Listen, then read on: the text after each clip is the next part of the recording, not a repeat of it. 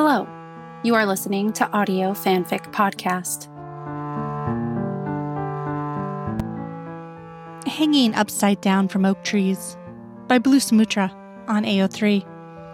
Rating General Audiences. So many things I had thought forgotten returned to my mind with stranger pain, like letters that arrive addressed to someone who left the house so many years ago. Philip Larkin. When she was six, their father had been stationed at Naval Station Norfolk for a year while he trained for command of his first ship. The cramped housing on one of the busiest naval bases in the country had driven their mother to distraction. And faced with the prospect of entertaining four children under the age of 10 for the whole summer and a house built for a family half the size, Margaret Scully put her foot down. An old farmhouse converted for vacation lets was procured on the edge of the Monongahela National Forest.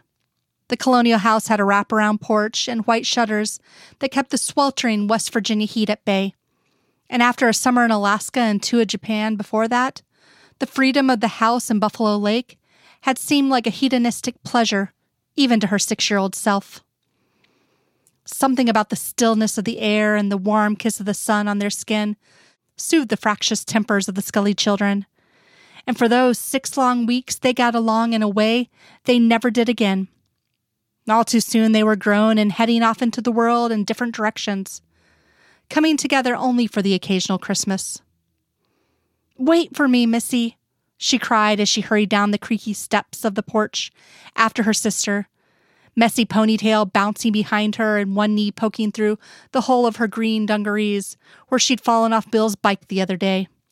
Her cherished Raggedy Ann doll was tucked tightly under her right arm, and she had run to catch Melissa up. Grasping her sister's hand in hers, they ran through the long grass until they reached the rocky bank of the lake. Butterflies and dandelion flowers fluttered in their wake, and on the way they would try to retrace their steps through the trampled grass. The water level was low that year, following a summer of blistering sunshine and little rain. On the northeastern bank stood a gnarled oak tree, which looked out of place amongst the hemlocks as it cast long shadows in the afternoon sun. Thirty feet tall, one of its branches stretched out at a right angle to the trunk, eight or nine feet off the ground. Leaving Raggedy Ann at the foot of the tree, they climbed the lower branches until they could scramble out onto the perpendicular limb hooking their feet through a deformed crevice. The effort of the climb left their lungs burning, and as they hung upside down, the rushing blood in their ears drowned out the silence of the lake until all they could hear was the steady beat of their own pulses. When they finally righted themselves, giddy and gasping for breath, their cheeks were ruddy and they had to hold onto the scratchy, scorched bark of the tree for balance. In those quiet moments, as the blood settled in their bodies and the only sound was the occasional shriek of a bald eagle, they both felt untouchable. Scully! Scully! Mulder's tone is pinched and anxious when she tunes back in, and she realizes he's been calling her for a while, blinking away the memory of a childhood so long ago. Her nose burns with the smell of hemlock, and when she finally answers him, her voice is rusty. I'm coming, she drags her gaze away from a photograph of her and Missy on the porch of the house in Buffalo Lake and clears her throat. In the mirror, her reflection is harsh and unforgiving, and the woman who stares back at her has eyes black with reproach. Mulder appears behind her, and their eyes lock in the mirror. His face is drawn, and the black suit, which a few weeks ago had fitted so well, hangs off his frame. It's been a hard month for him, too, but his brown eyes soften as he stares at her, and a wave of compassion knits his eyebrows together. The weight of his sympathy is almost too much to bear, and she wants to tell him that she doesn't deserve it, that Melissa's dead because of her. But the words are stuck in her throat, and she knows he would deny them anyway. She feels false under his gaze, and she shrugs into a blazer and lets her eyes drop away guiltily. Buttoning the soft black wool and smoothing her collar down, her attention wanders once again to the overexposed photograph on her bureau. How different life seemed then, when the days seemed never ending and the warm sun bred freckles across their noses. A heavy hand on her shoulder pierces her trance, and Mulder's warm fingers trail up her neck and cup her cheek.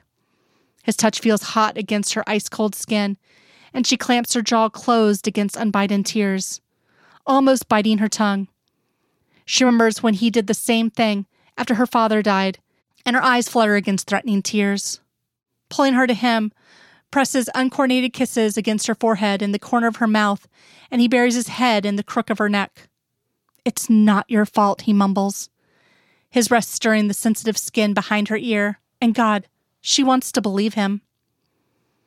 At the graveside, her eyes still burn from tears unshed, and she breathes slowly through her nose in a shallow whisper to keep the sob from escaping her aching throat. To her left, Bill's wife stands alone, dabbing her eyes with a tissue her husband stuck somewhere in the South Pacific, cursing the FBI and probably his sister for bringing this on their family. Ironically, Tara was born not a week before her in the same hospital in San Diego. And though Bill's wife is kind and easygoing and lacks her husband's judgmental streak, she couldn't be more different from her sister in law. Across from them, her brother Charlie embraces their mother as she weeps into a handkerchief, her narrow shoulders shaking with grief. His own cheeks are tacky, and his wife, Sarah, rubs her hand in circles on his back. He catches her eye over the top of their mother's head, and his watery blue eyes remind her of Melissa. His lips are a tight line, and he tries to smile at her. He told her yesterday as they stood in their mother's kitchen drinking coffee laced with brandy that she shouldn't blame herself. Sweet Charlie, everybody's friend with his eyes like Melissa's and his left eyebrow bisected by a scar from falling off an oak tree that summer at Buffalo Lake. She nods her head at him and feels tears sloshing around her eyes. Mulder runs his hand up and down her arm, and she can feel the warmth of his arm against her back. Not unusually tactile. Today, it's felt as though he's been touching her constantly. From the gentle pressure of his hand on her arm, narrowed to the clasp of his fingers around hers in the church. He has tried to reassure her with his touch. When the rest of the family filed down the aisle to take communion, and her mother slipped past them, red rimmed eyes regarding her with a disappointed look, Mulder stayed silent, but his hand found hers knotted together in her lap, and he dovetailed their fingers, squeezing her hand in reassurance. He didn't let go the rest of the service, or when they stepped from the shadows of St. Michael's into the chilly September sun, half blinded by white cloud. He didn't let go as they slid into the back of the black limousine, or as they watched the polished walnut coffin sink beneath the dirt, or when her mother's sob cracked the silence like a gunshot and she couldn't stop herself from flinching.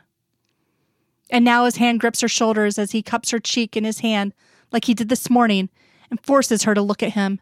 His brow is furrowed above liquid gray eyes, and as she stares into them, she realizes that he understands. He knows the grief of losing a sibling and the desperate ice cold grip of self hatred that seizes your heart when you know that you're the one responsible. And he looks at her now with love in his eyes, and she feels the dam inside her flex. Her chin wavers and a tear seeps from the corner of her eye as she sucks in a breath to get control of herself. But it's too late. She's gone, sucked beneath the swell of emotions that she's been fighting for days. Mulder pulls her to him, and she sinks against his chest. A silent sob wrenched from her throat as his long arms envelop her, and he presses his lips to the top of her head. It's okay, he murmurs into her hair. Tears spill onto her own cheeks as he kisses the hair by her ear. It's okay. But even as his arms encircle her and the warm, woodsy scent of his aftershave fills her nose, and the heat from his body begins to penetrate the ice cold chill she's felt for days. She can't help but fear it will never be okay again.